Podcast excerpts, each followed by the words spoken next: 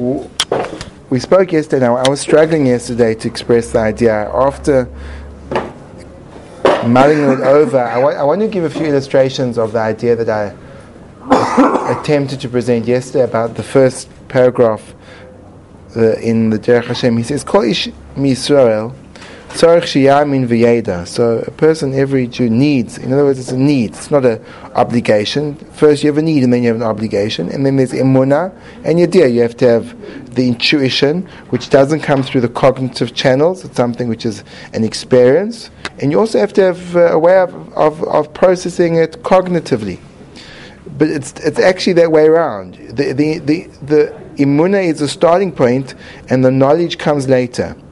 And what is this imuna and this knowledge? Sheyesh sham matzurishin. There's a there's a primary being. Now the problem is what is the word sham? That's a very difficult word to deal with, and there is over there. Where's there? That's not clear to me. I don't know what, what the pshat is with. There's over there. I don't know what that is. Um, Rishon, a primary being. Kadmoin, which goes into the past. He always was. Nitzchi, he always will be. Vahu, and this being not only is he independent, as it were, eternal, going backwards and forwards in time, Vahu Shehimtzi is also creative. Shehimtzi, he created, Umamtzi, and creates, everything in this world, and he's God. We said this connection to the powerful being is exactly the intent we have when we say the name Shem Havai, the name of Hashem, um, Baruch Hashem Adoi, the name Ad, called the name of Adnus, Adnus, that name. Baruch Ato Adonoi Lamdeini Chukecha. It's a verse. So the name Adnus, that name is written with a Yud, a Hey, and then a Vav and another Hey. That name represents Haya, was. Hove is. Yeh will be. It represents the, the transcendence of time of Hashem. And in other words, saying that Hashem is beyond the construct of time. Hashem is also referred to as Hamakom, the place, meaning he's beyond the construct of space. He is the space of the world, the world's not his space. These, are, these, are, these again, these are, these are hard ideas to grasp. So I want to try to bring them down into what we discussed is these are the klolim, these are really, really big klolim, these overriding principles. How do we experience them?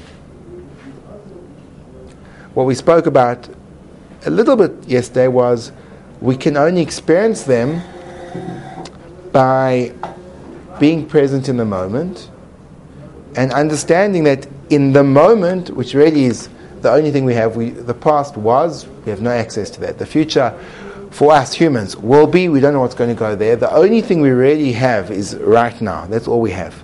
So we have to connect to the right now, not as a fragment of time, uh, a small piece, but as the whole. But how can you do that? But that's what Emunah is. Emunah is when you connect to the piece as a whole and not a piece as a piece. Okay, I know that all sounds very abstract, so I'm going to try to make it a little bit more tangible.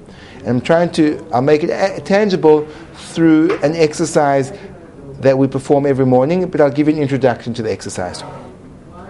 In order for us to be present in the moment, one of our greatest um, tools that we can use to assist us is our body.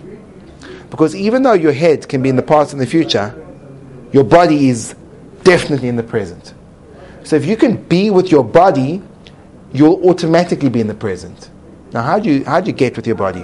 What you do is you take a part of your body and you allow your entire focus to rest on that part of your body. Once you have the focus of your mind being on a singular part of your body, you'll see that you exist in the present. Now, I'd like to take that after when we've done that, I want to take it one stage further, but let's just see if you can do that, okay? Uh, just to make it easier so we're not overstimulated by sensory input, I'm going to ask you to close your eyes. Close your eyes. And I want you to allow your attention to rest on one thing and one thing alone. I want you to feel the air on your left cheek.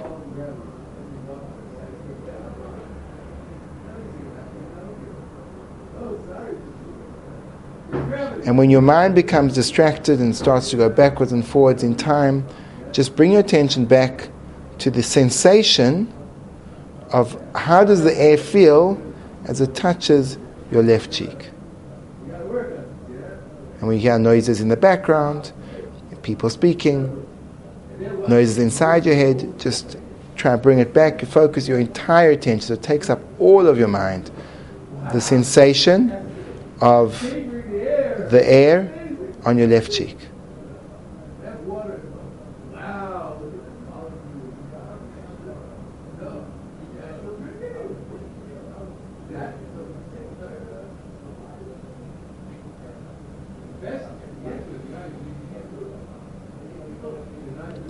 Okay, good.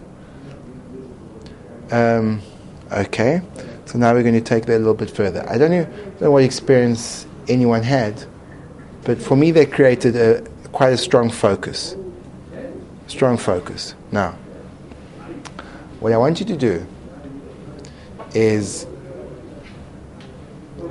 let's for a moment again we'll close our eyes Close your eyes. And I want you to focus on when your eyes are closed, your inability to see. Your inability to see. Which means that when your eyes are closed, things, there may be a few kind of shooting spots in your eyes, there may not. We can still, with our eyelids, differentiate little bits of sun and darkness, but essentially we are unable to, certainly unable to see what's around us. I want you to focus on the blackness of not being able to see. Now, I want you to imagine that Chas v'Shalom, your inability to see was a permanent inability. And what that would mean is you'd never be able to again see the deep azure blue of the sky You'd never be able to sit on a cliffside and watch the waves break against the shore. You'd never be able to stand upon a mountaintop and see an outstretched forest beneath you. You'd never be able to see a setting sun or a rising one. And you'd never be able to see the faces of the friends that you love, or your parents, or your siblings. You'd never be able to read from a book using your eyes. You'll never be able to tamper, see the screen of your phone or the screen of your computer. You'd never be able to see into the distance or close by. Your entire life would be a life of darkness. and I want you to dwell on that thought of not having the privilege of sight. And you wouldn't be able to drive a car. You wouldn't be able to walk in the streets without guidance, cross a road. Your entire functioning in the world would become severely inhibited. Focus deeply on that lack of sight.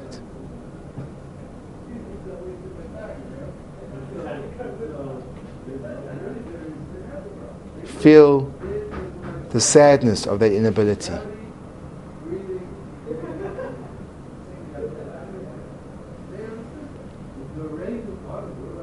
And then what I want you to do is slowly, slowly, slowly open your eyes and appreciate that you can see, appreciate that you can differentiate between colors. You can see with binocular vision and experience the three dimensions that you can see ahead of you. Experience the fact that you can read the covers of the books around you.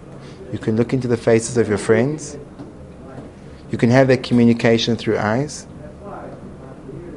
Enjoy the fact that you can see the sun shining down outside and the car driving by. And you'll be able to see it in the future. You'll still be able to see your friends and family, you'll be able to read the book in front of you and feel the joy of your sight. Are you feeling the joy of your sight? Five minutes ago, it felt as if when you, before we closed the eyes, you didn't realize you could see. But now you have a new appreciation of sight. Why is this relevant? This is part of our spiritual apparatus. Where does it come to for? In the morning brachas. The fourth of the morning brachas we say is Baruch Atah Hashem Elokeinu Melech Haolam Poikach Ivrim. He opens up the eyes of the blind. Those brachas are meditations gaining an awareness and appreciation of exactly the point that the Ramchal has brought down in this book, which is Hashem was, He will be, He is, and you can experience the power of that creative energy by focusing on the details of your life. When we opened up our eyes, we opened up our eyes as us opening up our eyes. When you do it in the meditative process of the brocha, poikech ivrim, we say, Hashem, the power to open up my eyes, to open up my eyelids, and more than that, the sense of sight, which is this miraculous combination of complex biological reactions, the way that the eye enters into the retina. All of that, as the words say, hu himti, he created the eye, umamti, and is creating the experience of sight right now as we speak. So right now, when I experience the gift of sight, what I'm experiencing is always was, always will be, is. Creates everything and is making it happen right now. But that's too ethereal, that's too in the air. So when I look and I see and I feel the creative energy that's gushing through me and allowing me the privilege of sight, so I feel that principle in the way that I can look close and far.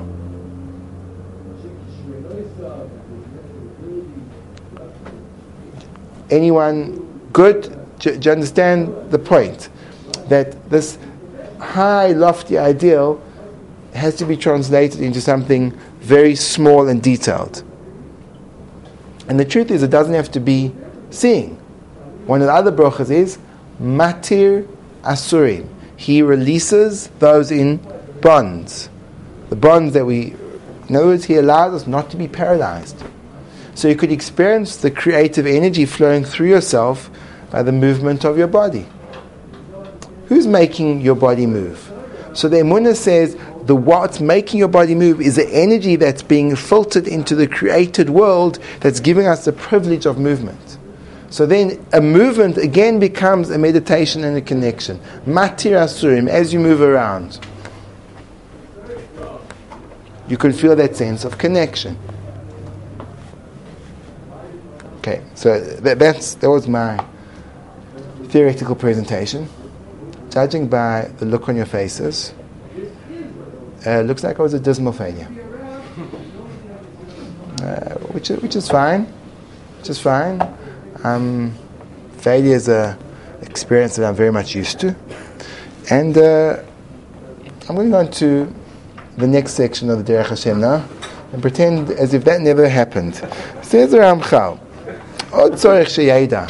There's something else you need to know. Shamatzui Hazei Yisborach Shmoi, this being, Eina Mitas Mesios Mesega Zulos Eklal. Hashem, grasping Hashem is impossible other than Hashem Himself. Rak Zeh Know this and only this. Shumotze Sholem, the only thing we can know about Hashem is He's perfect, B'chol Min Hashem, B'chisaron Klal, and there's no lacking in Him whatsoever. V'olam, however, Dvorim Eile, these things, Yida'anum B'Kabbalah, mina avos. We knew this, we know this. How do we know this? How do we know this? In other words, between the last paragraph, a point that Joshua pointed out yesterday, and this paragraph, there's an invisible problem, a dilemma. That you've just told me there's one thing we can know about Hashem. Nothing. And we know that. How do we know that? Who tells you what you can and can't know? In other words, to know that you can know nothing about Hashem, you have to know Hashem. So it becomes a problem. So between these two paragraphs, Joshua, between these two paragraphs, Joshua, feel that kasha, the difficulty, feel the question that you have, and allow it to just be.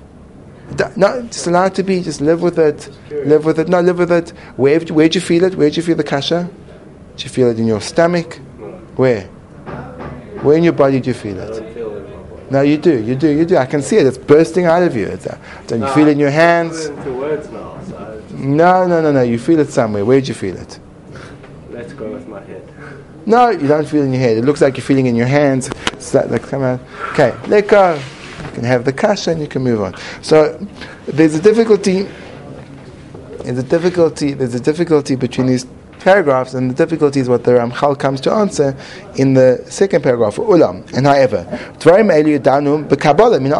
how do we know this? How do we know that you can't know anything about Hashem? Well, we know this because we have a tradition. We have a tradition from the forefathers, umina nevim, and from the prophets.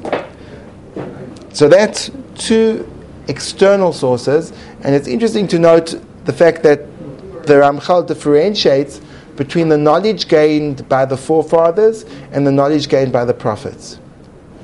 There's a differentiation between those two, and now there's a further differentiation. V'hisigum kol Yisrael b'mamad har Sinai, and all of the Jewish people understood this, grasped this, received this at Mount Sinai, and they saw the truth of this matter with absolute clarity. So now he's described three time periods the patriarchs, time period number one, the prophets, time period number two, and the national revelation at Har Sinai, time period number three. Now, they're not sequential because the patriarchs came before Sinai and the prophets came after Sinai. So the ordering is interesting. He doesn't say from the patriarchs, from Har Sinai, and from the prophets. Prophecy began at Har Sinai. That's not absolutely accurate, but it's, it's a, the, the prophets that we have officially, the official prophets, uh, began from Har Sinai onwards. Yoshua, Shmuel, etc. Um, there were prophets beforehand, like for example Miriam, Moshe Rabbeinu's sister was a prophet, prophetess. Aaron was a prophet, but prophecy, the bulk of prophecy, the prophet, the prophetic knowledge essentially occurred historically after Har Sinai. So I would have ordered it fathers, Har Sinai, and prophets, which is interesting. And also the way it describes Har Sinai. Vihisigum, Kol Yisrael b'ma'amad Har Sinai. And they understood this, grasped it, and the word hisig means to attain. It's a different kind of word. It's not, it's not a word that's generally used, generally used in the context of uh, mental activity. You don't say that a person, um, generally the words for learning and teaching are lomed, melamed, lehavin, lehaskil. Lehasig is a different kind of knowledge. It's almost an attainment of an understanding. It seems to perhaps bypass the normal channels of, of cognitive and intellectual activity. Do you have a, do you have a question, Shlomo? Yeah. Where are you feeling that question? My head. No, you're not feeling in your head. You're feeling in your body. Where in your body are you feeling it? Be aware, be aware. Think about it. Do you feel it sometimes it's, a, it's, a, it's an urge in your stomach, sometimes it's pulling out of your hand, sometimes it's in your legs, sometimes the people, they, they shake their legs. The reason they're shaking their legs, Between my chest and my throat. Like right your chest and your throat, you're feeling it there? Okay, I want you to feel it there and accept it. Okay. Okay, good. So, Can we do this in Gemara as well? hey? You, you want to do that in Gemara? Yeah, just like never, never really ask any questions. Yeah, yeah, yeah, you can do that in Gemara as well. You're lucky you got away with that. Uh, so, so you the, there's an interesting emphasis that the Ramchal places on the Har Sinai, what Har Sinai was, and he says two things. He says, "V'hisigum kol Yisrael b'ma'amad Har Sinai." They grasped it, v'omdu ala mitosim bebir, and they stood upon its truth, the reality of it. And then it says, then now, this is when the educational process occurs. V'limdum livneim. Then they taught it to their children, dorachador. Now, what did they teach? It doesn't say they taught, and the, the degree they, I don't know if they could have taught the experience. They taught the information about the experience. Because they can't, they can't be transfer the experience. There was one generation that had the experience, and the previous generations heard about the experience. It's important differentiation. Petita, you go and you go bungee jumping. Not that a person of your solid stability and well planned out lifestyle would ever consider such a rash endeavor. But let's say you, not you, but you, decide to go bungee jumping, and the fear of death as you plummet towards, and you don't realize that there's a rope experientially tied to your feet as you plunge down towards the ravine, is is is, and then you find that you actually can't can't find the words to describe it. You can say terrifying, you can say, but eventually you'll kind of say, I don't know how to put it into words.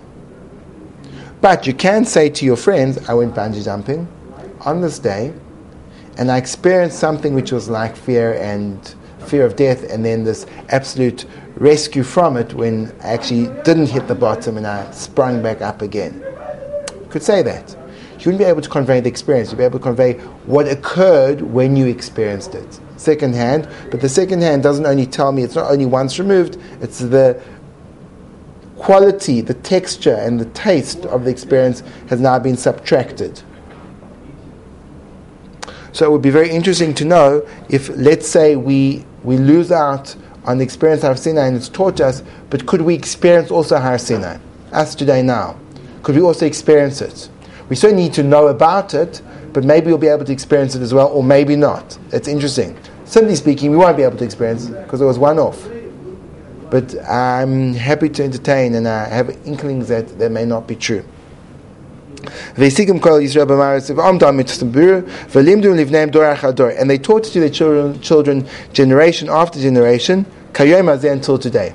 And this is what's called the chain of transmission, something that the Jewish people have been exceptionally fastidious about, and that's the integrity of the transmission um, and the many security checks that are built into what's called Tersha Balpeh, the oral Torah, to make sure that it does not become distorted from its source.